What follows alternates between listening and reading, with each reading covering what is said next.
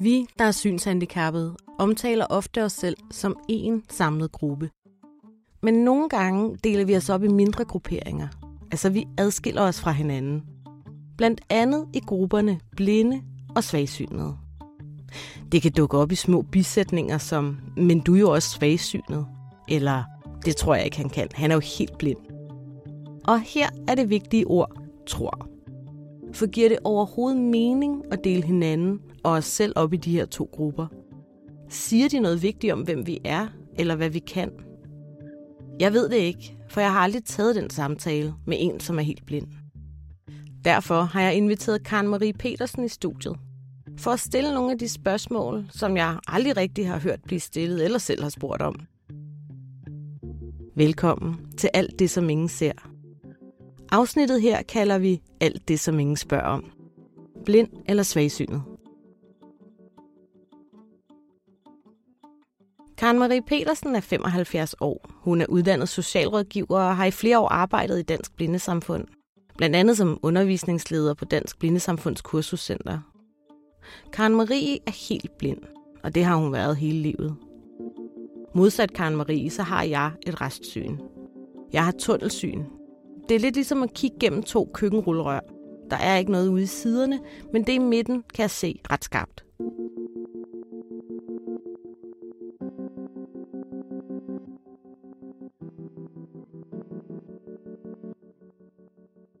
Velkommen til, Karen Marie. Tak.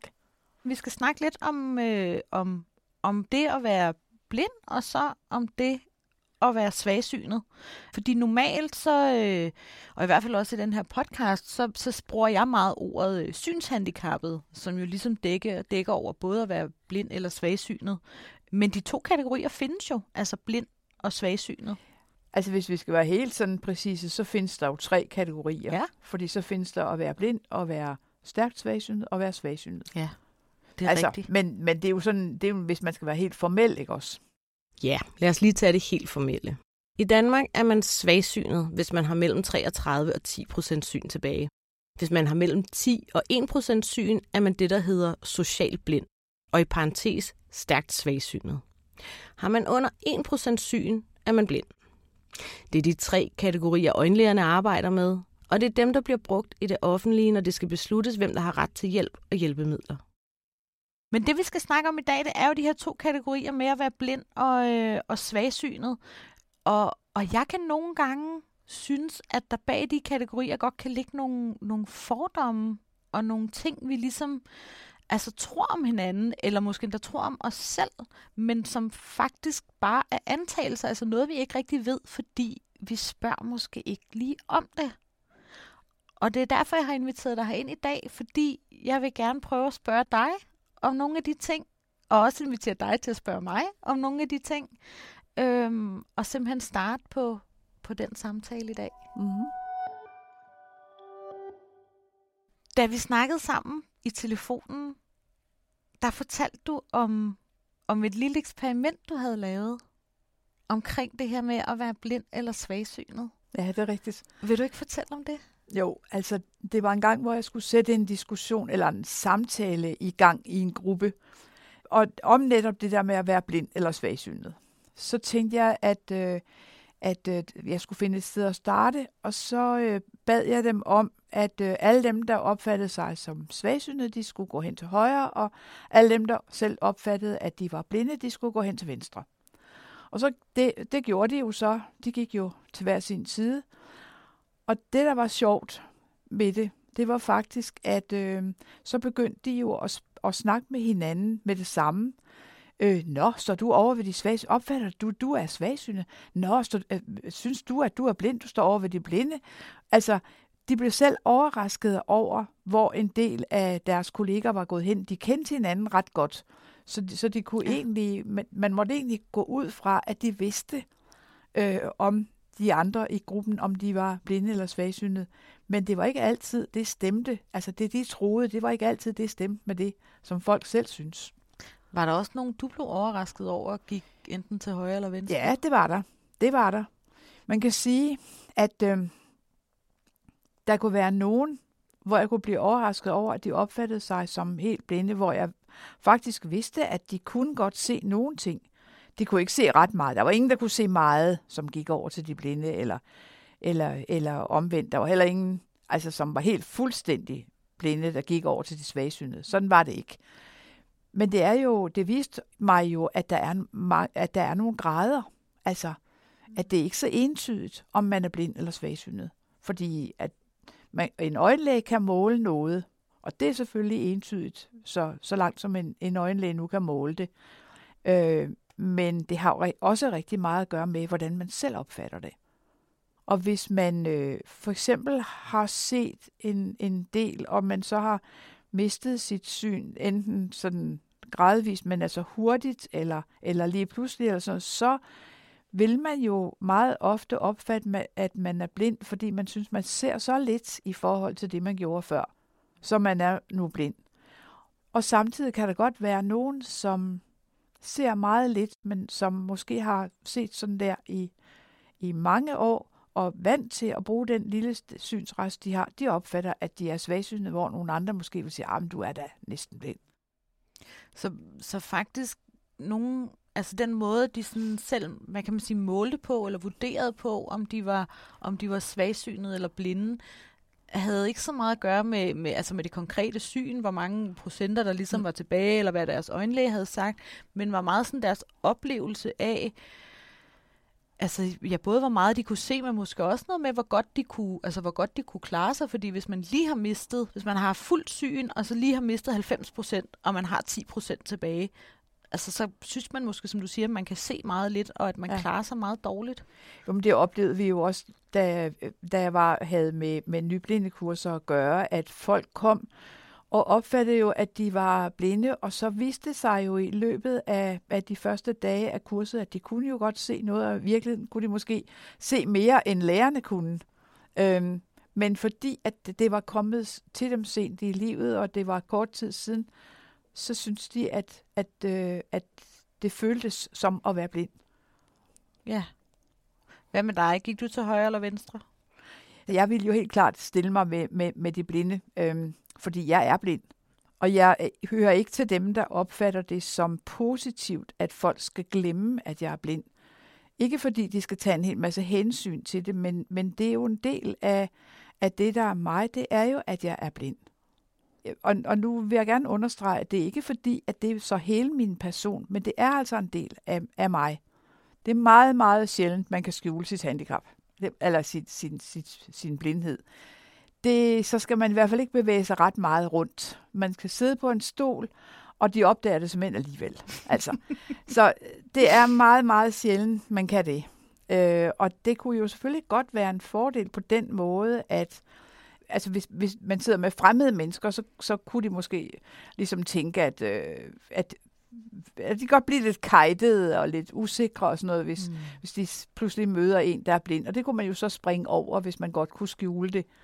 Øhm, men altså på den anden side, så er det jo, ja, sådan har jeg jo altid levet. Altså, det jeg øh, ikke så godt kan lide, det er selvfølgelig de der situationer, hvor hvis jeg kommer ud i en, øh, en forsamling af, af folk, øh, så ser de jo med det samme, at jeg er blind, og så er jeg hende blinde. Men hvis jeg for eksempel kom ud i den samme gruppe, og jeg var foredragsholder, så er jeg foredragsholderen. Og jeg kan selvfølgelig bedre lide at være foredragsholderen, end at være hende den blinde. Det er klart.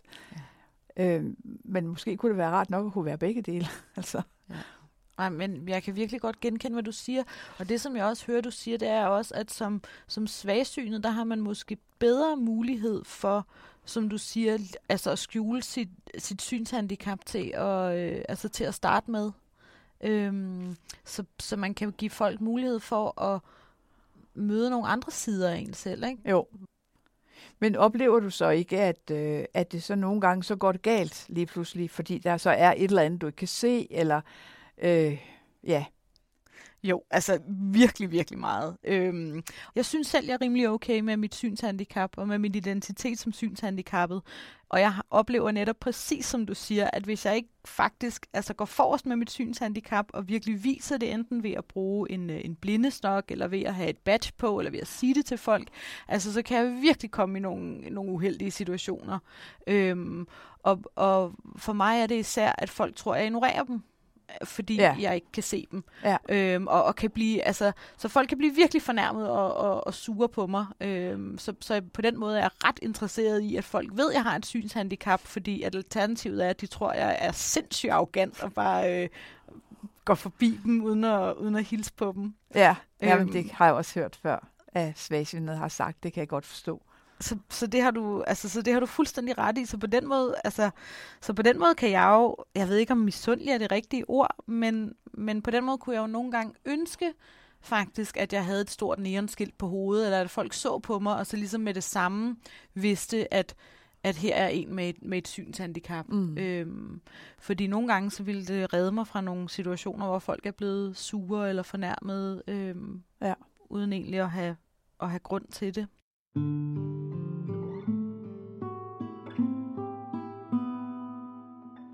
Men nu hvor vi snakker om det her med, hvordan at omverdenen ligesom ser på en, ikke? når vi snakker om det her med, om man kan, altså hvordan det er ligesom at være i en seende verden med et, altså med et synshandicap, når man er henholdsvis mm. svagsynet eller, eller helt blind.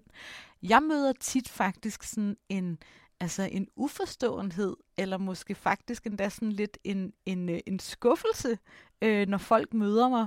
Altså hvis de i forvejen ved, at jeg er synshandicappet. For eksempel så var jeg på, øh, på Odense Banegård, øh, og, og som jeg ikke kender super godt, og der var også mange mennesker, så jeg havde min lange stok fremme, og så skulle jeg ind i 7-Eleven for at finde en sandwich. Øhm, og så blev jeg stoppet af en ung mand, der bare var sådan, ej, nu har jeg gået og kigget på dig, jeg vil bare sige, du er bare, du er så sej, og du er så god til at finde vej, og hvor er jeg imponeret over, at du er blind, og du er så god til at finde vej. Og så måtte jeg jo fortælle ham, at, at øh, ja, ja, men altså, jeg er ikke jeg er ikke, for det første er jeg ikke helt blind, og for det andet, så har jeg også været på Odense Banegård øh, før. Øhm, og, og der kan bare, der var det som om, at han sådan, det ved jeg ikke, at han sådan blev lidt skuffet over, at, at jeg ikke var helt blind. Hvorfor gik jeg dog der med den der blindestok, når jeg så ikke, altså når jeg så ikke var helt blind? Så nogle gange, så kan jeg sådan lidt føle, at, at, jeg som, at jeg som svagsynet ikke sådan helt lever op til folks billede af, hvordan en synshandicappet eller en blind er? Jeg kørte en gang med en taxachauffør. De siger så mange sjove ting. Han sagde, ja, det er jo aldrig til at vide, hvor meget de blinde de kan se. og, og det er jo, altså det er jo, det er jo sådan set den historie i en nødeskal, som du fortæller. Jeg forstår det godt. Altså, for nu har han lige sat sig op til at ville sige noget til dig, øh, og så siger du, ja, ja, jeg er altså ikke helt blind. øh, det, øh, det er nok meget svært at, at, øh, at komme udenom, fordi der altså netop er så mange øh, af os, der, der, øh, der ser mere eller mindre, og der er så stor forskel på, øh, hvordan vi så klarer os med det syn, vi har. Og det er jo også fordi, at øh, nogen har et vældig godt orienteringssyn. De kan godt se en hel masse ud til siderne, og de, kan, de har et, et, et overblik. De bare ikke, kan bare ikke se særlig skarpt, men de kan jo godt se konturer og alt muligt. Det vil sige, at de kan faktisk orientere sig godt. Øh, de behøver måske ikke engang at tage den lange stok frem, som du gjorde. Mm. Og så er der så nogen som dig, som jo sagtens skal komme til at overse noget, fordi nu når du kun kan se ud af et lille felt, ikke? Men der kan man jo sige, at hvis jeg gik på uden til Banegård, så vil jeg holde mig til den der ledelinje, der er. Den vil jeg gå på, uanset hvor åndssvagt den går. Den går, den slår nogle mærkelige sving og sådan noget. Den vil jeg gå på, for ellers vil jeg blive væk. Og jeg ville ikke kunne komme ind og få en sandwich, øh, medmindre jeg spurgte nogen. Fordi det ligger simpelthen der, der ledelinjen, den fører udenom det. Så, så øh, øh, jeg ville være nødt til at holde mig præcis til den ledelinje, eller også have en ledsager, hvis jeg skulle gøre det. Så der ville jo være forskel på, hvordan vi gør det. Men det ved den mand jo ikke, når han siger det der til dig. Så derfor så, så lever du ikke op til hans forventninger, for han tænker, at alle blinde, de er helt blinde. Ja. Nej, det gjorde jeg virkelig ikke. Men så til gengæld, så noget jeg jo ikke kan med det lille synsfelt, jeg har, det er, at jeg kan ikke finde de der sandwiches. Der var bare ekstremt mange kølemontre, og jeg, jeg kunne jeg ikke finde. Så han kunne hjælpe mig med at finde sandwichesne. Ja, ja.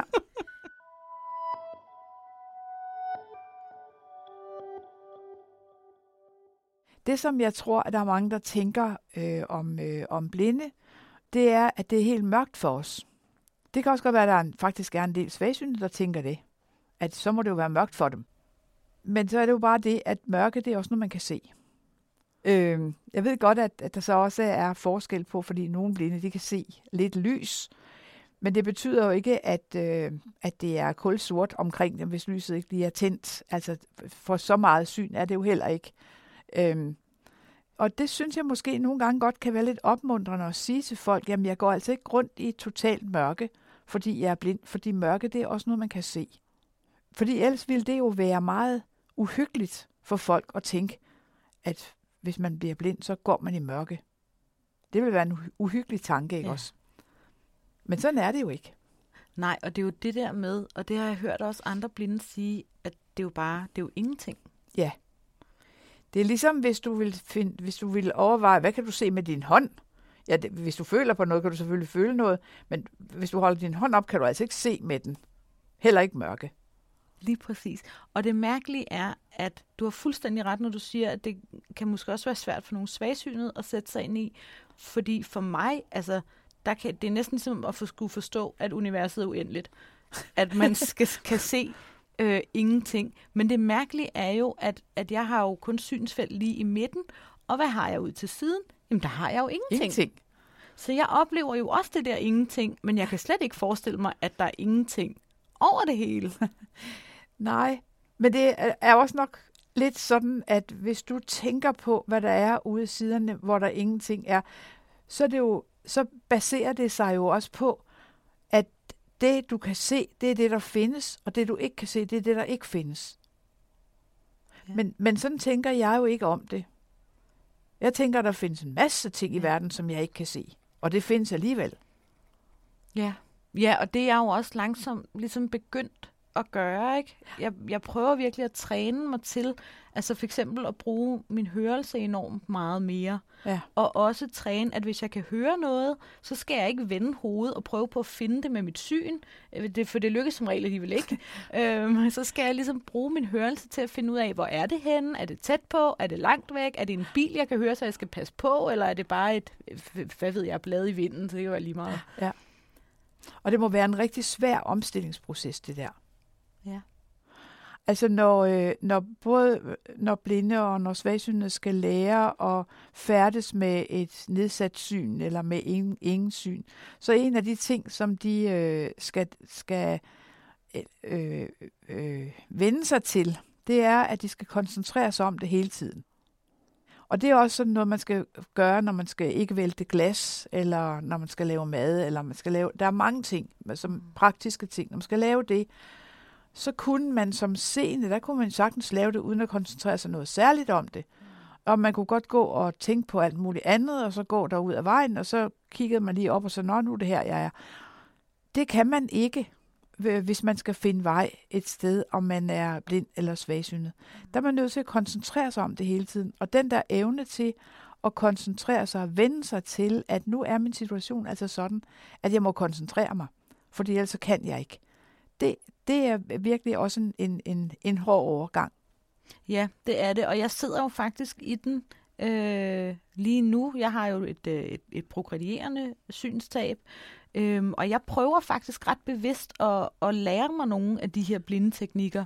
Og jeg oplever faktisk, hvordan at mit liv bliver, altså bliver meget nemmere når jeg bruger dem i stedet for mit syn. Øhm, for eksempel så, øh, så var jeg i sommerhus øh, med familien, i familiesommerhuset, og det er, der er bare nogle ekstremt mørke skab dernede. Øhm, og jeg kan aldrig finde noget i dem.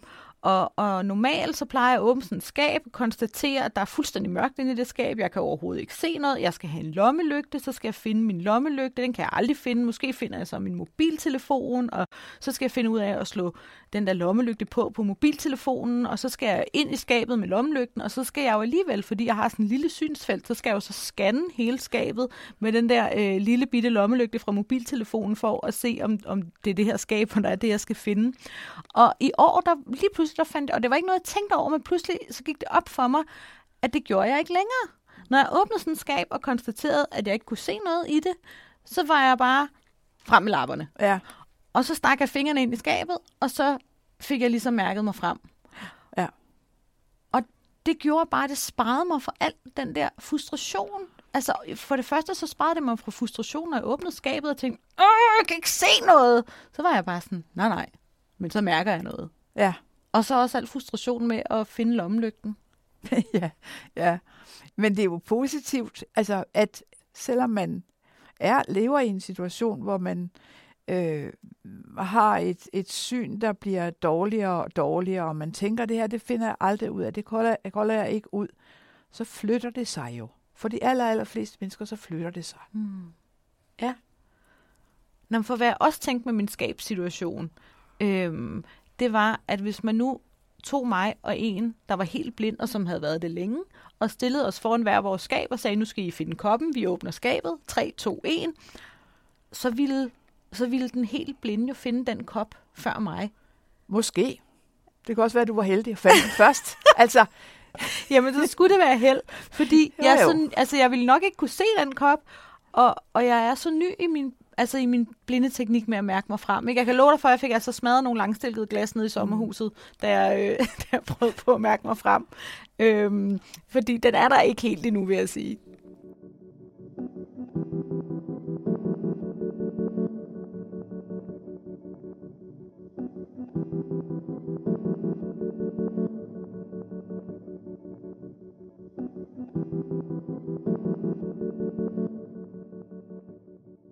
Vi har også, vi snakkede lidt, da vi talte i telefon sammen, der snakkede vi også om det her med, altså med hjælp, ja, og hvem kan give hjælpen, og hvem er modtagere af, af hjælp. Ikke så meget, når det kommer til seende, men når det kommer til, øh, altså til, til blinde og svagsynet imellem. hvis du nu er inde i et lokale, og vi er til et møde, og så er der altså en stor flok af blinde og svagsynede. Og så er der kaffe. Så står der en kaffevogn et eller andet sted hen i et hjørne, og nu skal vi have kaffe. Mm.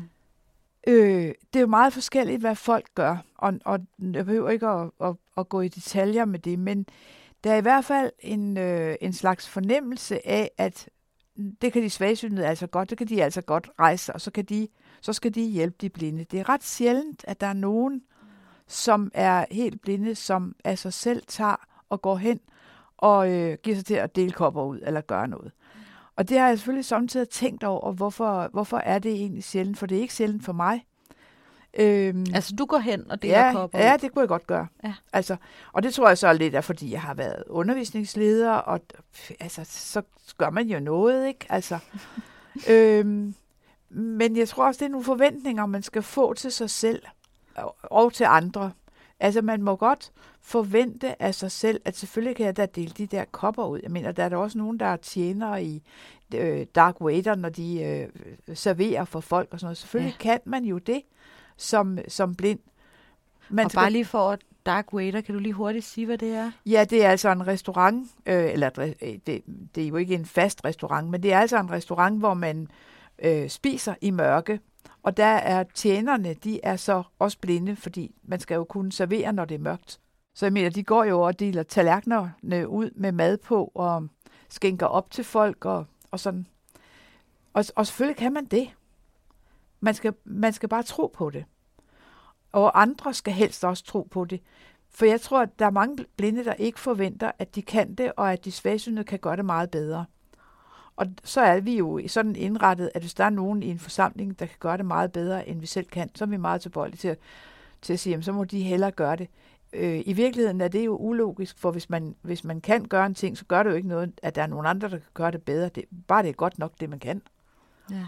Men, men øh, jeg tror også, ofte, at de svagsynede opfatter lidt et pres om, at de skal kunne det. Altså, de skal gøre det. Og det er ikke altid så nemt for dem heller. Fordi øh, hvis der nu er noget mad, man skal tage, så er der mange svagsynede, der faktisk ikke kan se forskel på det mad. Fordi øh, det kræver, at man har et øh, godt øh, syn for kontraster og farver og sådan noget. Man skal kunne se, hvad det er, med mindre det hele er den samme slags. Så, øh, så er det ikke nemt. Men det er meget sjovt med den kaffevogn der, fordi det har jeg jo oplevet mange gange, at så bliver der rullet en kaffevogn ind, og så har jeg også følt, som du siger, altså så har jeg også følt den der forventning om, at jeg, fordi at jeg er svagsynet, øh, ligesom skal, skal være den, der, øh, der hjælper til. Ja. Og og det er jo ikke, fordi jeg ikke vil hjælpe til. Jeg vil rigtig gerne hjælpe til. Men jeg har også oplevet nogle gange, hvor at øh, hvis det har været et selskab, hvor jeg har, har været nervøs i selskabet, øh, måske fordi det er nogle nye mennesker, mm. eller jeg har skulle præstere, eller gerne vil vise mig fra min gode side, eller jeg har været, jeg har været særligt træt måske, øhm, og ikke, altså, så, så vi ved jo alle sammen, hvordan synet er. Så en dårlig øjendag, en dårlig synsdag, hvis man som svagsynet er rigtig træt, så kan man simpelthen bare se mindre. Ja, øhm, det er rigtigt. Så, så der, der er nogle gange, hvor jeg sådan har tænkt, at det er faktisk ikke rigtig, altså det, det er ikke rigtig forsvarligt, at det er mig, som skal gøre det her i dag, fordi Ja, for det første bruger jeg rigtig meget energi på det, og for det andet, så, så ender det også med, at jeg spiller både kage og kaffe og, og te ja, ja. alle mulige steder. Og, og der skal man jo selvfølgelig, alle skal jo med god samvittighed bare blive siddende og lade være med For det, så er der nogle andre, der gør det. Altså, det som, øh, det som man ikke skal gøre, øh, hverken som blind eller som svagsynet, det er, at man skal ikke tage et krus med kaffe eller te, og så gå rundt med det Altså, så må man tage en kande hen på et bord. Fordi altså, vi kan alle sammen spille på hinanden, og, og nogen kan gå ind i os, og, og altså, når man, man skal tænke rationelt over, hvordan gør man de forskellige ting, sådan at man, at man ikke kommer til at lave, lave uheld, ikke også? Det var faktisk et ret godt råd, lad være med at gå rundt med en kop kaffe. Ja, Ja. det er det. Det er altså sket mere end en gang, at jeg her på arbejdet har været ude og hente en kop kaffe, så er jeg kommet tilbage til mit kontor, har sat mig på min plads med kaffen, og så kan jeg høre ude på gangen, ej, hvem er det, der har spildt kaffe hele vejen ned gennem gangen? Og jeg bare tænkte, åh oh, nej, det må helt sikkert være mig. Det kan det jo være. Det kan det jo være. er der i hvert fald en, en overhængende mulighed for. Ja. Men det er meget sjovt, det du siger, fordi det her med, når vi diskuterer, altså når vi skal snakke om, om, om fordomme og sådan noget, ikke, så mm. bliver man jo også nødt til at kigge lidt ind i sig selv. Og jeg tror måske lidt, jeg har set det sådan, at jamen, hvis man er helt blind, så har man dårligere forudsætninger for at kunne kunne øh, hente kaffe og kage fra en kaffevogn, og hvis man er svagsynet, så har man jo bedre forudsætninger fra at hente kaffe og kage fra en kaffevogn, så derfor så, så bør vi svagsynet øh, være dem, der ligesom tager teten og, mm, og mm. hjælper til der. Det er der også mange, der vil forvente, både svagsynet og blinde. Øhm, og jeg tænker måske, at vi skal øve os lidt i ikke at have øh, så klare opfattelser af, hvad andre skal kunne. Jeg ser det jo fra, fra en svagsynets perspektiv, ikke? Og nogle gange så tænker jeg bare, at det må heller ikke altid være nemt at være, at være helt blind. Fordi hvis, hvis man tager dem, som, øh, altså, som kan gå ind under kategorien øh, synshandicappet, som enten er svagsynet eller helt blinde, så er det jo de færreste, som er helt blinde. Ja. Så på den måde så er man lidt en minoritet i minoriteten. Ja, det synes jeg også, vi er. Hvordan, øhm, hvordan kan du nogle gange mærke det? Øhm, altså, der hvor jeg i hvert fald tænker over det, det er, hvis, der, hvis vi har nogle arrangementer af en slags, altså noget, man deltager, nogle aktiviteter, noget vi deltager i, øhm, nogle rundvisninger eller nogle vandreture eller et eller andet, hvor det sådan ligesom er lagt op til, at enten så skal man være svagsyn, så skal man kunne klare sig med at følges med en gruppe, eller så skal man have en ledsager med. Og hvis man så ikke sådan lige har en ledsager, så øhm, og, og man er helt blind, så kan det godt være svært at få udbytte af det der arrangement. Det kan godt være svært at følge med. Og så sidder man der og, og, og har det dilemma, at øh, jeg, kan jo, jeg kan jo melde mig til, og så kan jeg ligesom øh, holde fast i, jamen jeg har også lov til at være her, og det skal også være på mine præmisser. Øh, og så bliver det jo så godt, som det nu kan blive. Øhm, hvis man så skal gå fra et lokale til et andet, eller sådan, så kan man måske sige, ah, jeg ved ikke rigtig, hvordan jeg kommer der. Måske skulle jeg bare blive her, eller et eller andet. Altså man kan ligesom blive lidt efterladt, øh, når man, hvis arrangementet ikke helt er lavet til de ret få blinde, der er. Nogle gange er der jo kun en eller to. Ja. Øh, man kan også vælge at have en ledsager med, men så skal man jo tage sig af ledsageren. Så, så er man altså nødt til, at, så kan man ikke bare gå hen og opsøge dem, man vil være sammen med, man skal jo blive sammen med sin ledsager så. Og det kunne være, at man havde nogen, der var nogen til det der arrangement, som man gerne ville snakke med. Ja. Og der har man ikke den samme frihed, når man er, når man er blind, hvis ikke det er arrangeret sådan, at, at alle, at der, at der er taget højde for, for alle.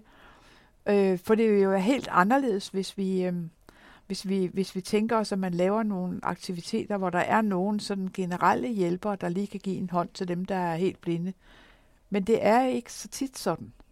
Så der er også sådan en, der kan, der kan lidt være en, øh, både en oplevelse af, men måske også en frygt for, at, at når man er en minoritet i minoriteten som helt blind, at, at ens behov så bliver glemt eller overset. Ja, ja det synes jeg. Ja. Altså man, man må jo sige, majoriteten af samfundet, det er jo dem, der kan se. Så Mm. det er jo, hvad skal vi sige, det er jo ligesom det, der er øh, det rigtige. Det er altså at kunne se, det er det, der er det normale. Ja. Og vi, os, der er helt blinde, vi befinder os længst muligt væk fra det. Ikke også? Kan vi komme på nogle eksempler på noget, som, hvor vi ligesom helt definitivt kan sige, at, øh, eller så definitivt, som man kan sige sådan noget, at, at der her er altså nogle ting, som man kan, hvis man er svagsynet, men som man ikke kan, hvis man er helt blind. Du nævnte det her med for eksempel at være på en rundvisning eller en vandretur, mm. at der ville en svagsynet kunne altså ligesom følge flokken. Ja, ja. Men hvis man kommer ind i et rum, for eksempel, og, man, og der er en hel masse mennesker derinde, og der er nogen, man gerne vil være sammen med. Hvis man så er svagsynet, så kan man spotte dem. Man kan gå lidt rundt i lokalet, så finder man den nok. Nu tænker jeg ikke på, når du er til en stor koncert eller sådan noget, men jeg tænker bare sådan et øh, almindeligt lille mødelokale. Hmm. Du kommer ind, og så er folk, de er rundt omkring, og, og så går du hen til dem, som du gerne vil være sammen med. Det kan du ikke gøre som blind, eller i hvert fald meget vanskeligt gøre. Så kan du gøre det, som, øh, som nogen gør, øh, at du kan kalde på dem. Men så vil det jo alligevel, måske snakker de så højt, eller måske vil der alligevel være nogen, der ligesom Altså, det, det, det er en lidt større overvindelse at kalde på nogen, end det er bare at gå hen til dem. Det er en mega overvindelse at kalde på nogen. Ja, Øh, Men der er ikke virkelig. andet, du kan som blind, altså. Nej. Vel?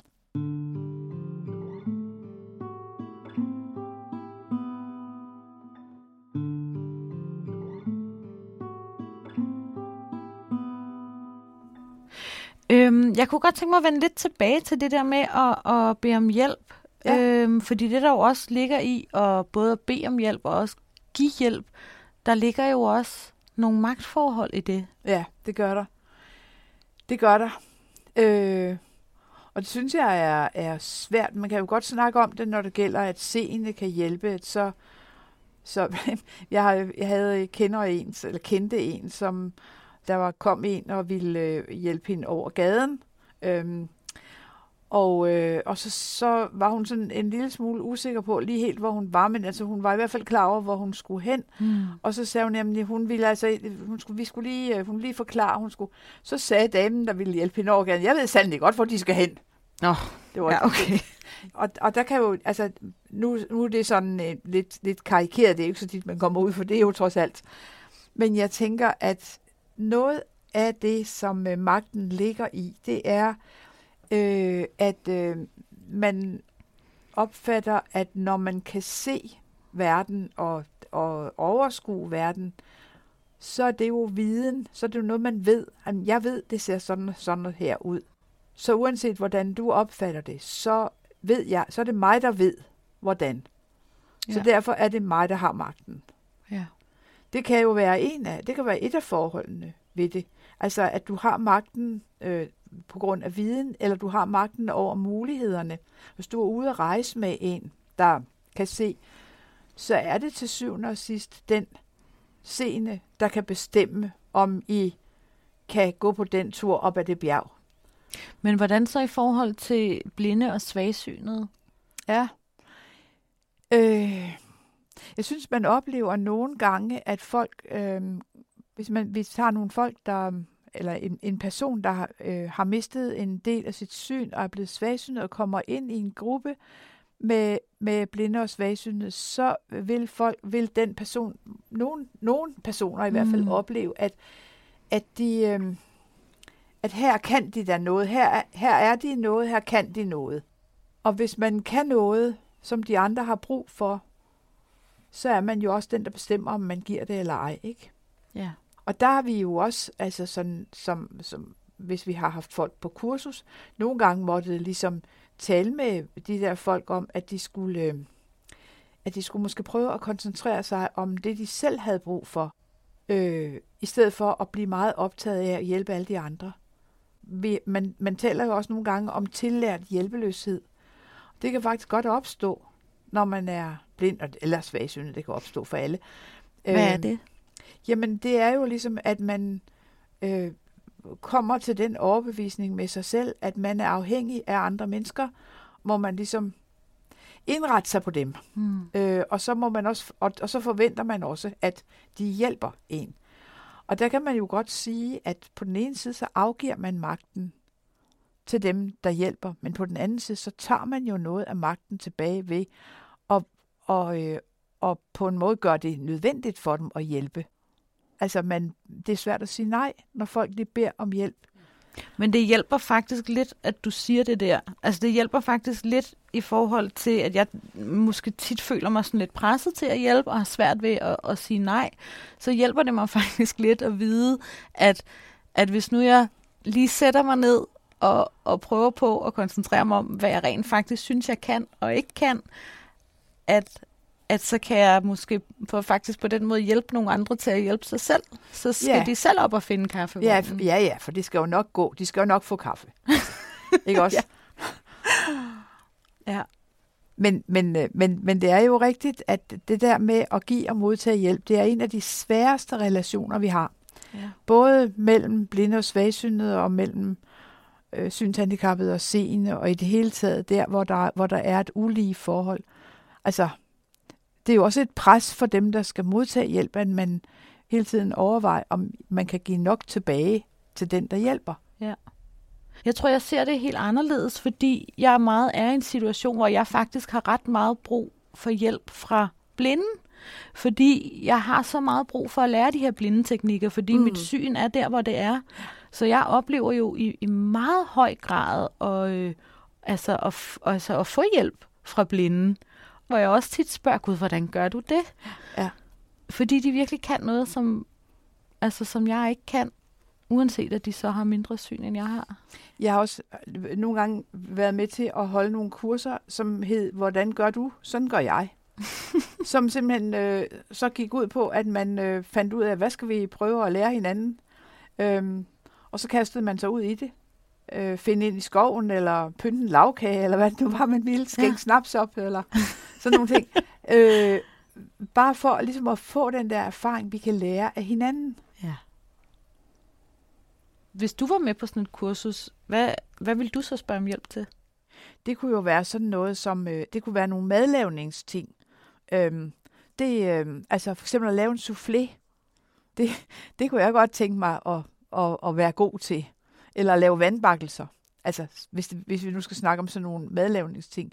Noget andet, som jeg spørger nogen om, øhm, det er, hvordan man finder hen nogle bestemte steder, hvis de kender vejen, hvis, hvis, det er en, en, hvis jeg kan finde en eller anden, der er blind eller svagsynet, som kender vejen, så den vejledning, jeg så får til at finde en vej, en konkret vej, det er meget mere brugbart, end, øh, end hvis der bare er en scene, der skal forklare mig det, fordi de kan ikke rigtig fortælle mig kendemærkerne, Ja.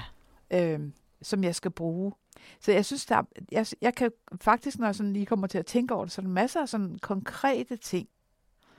Det, som jeg så også nogle gange skal vende med nogen, øhm, det er, det er den der følelse af, altså det er ikke så konkret, men det er den der følelse af, yder jeg nok til gengæld her, i den her relation. Ikke i forhold til dem, men i forhold til andre, jeg kender, øh, hvis vi kender hinanden vældig godt, så kender de jo også godt mine relationer til familie og venner og sådan noget. Der skal jeg nogle gange, har jeg nogle gange brug for at tale med nogen om, ah, jeg føler måske ikke helt, er det godt nok, er det nok?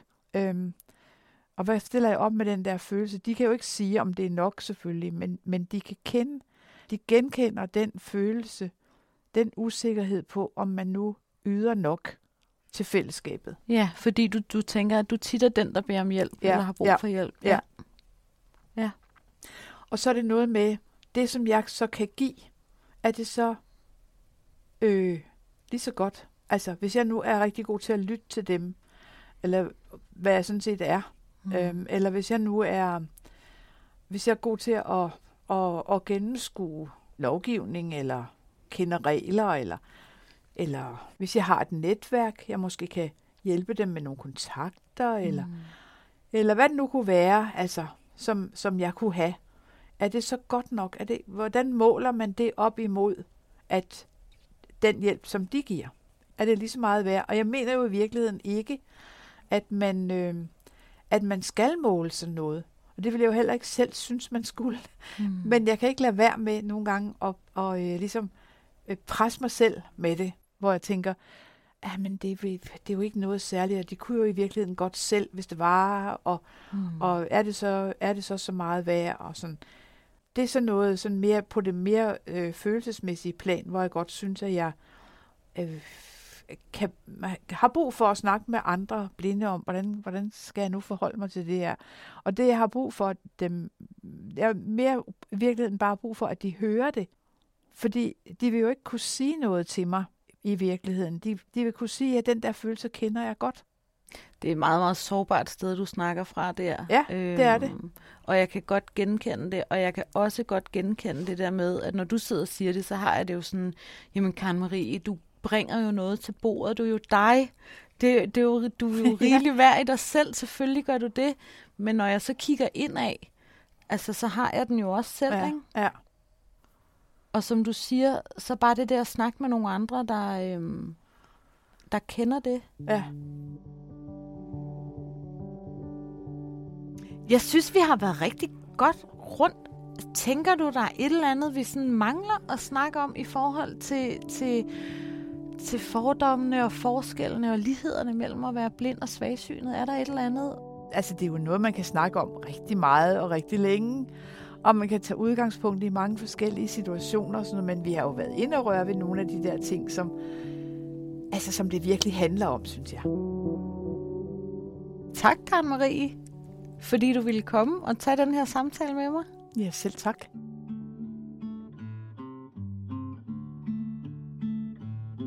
Og nu skal vi videre til jahatten.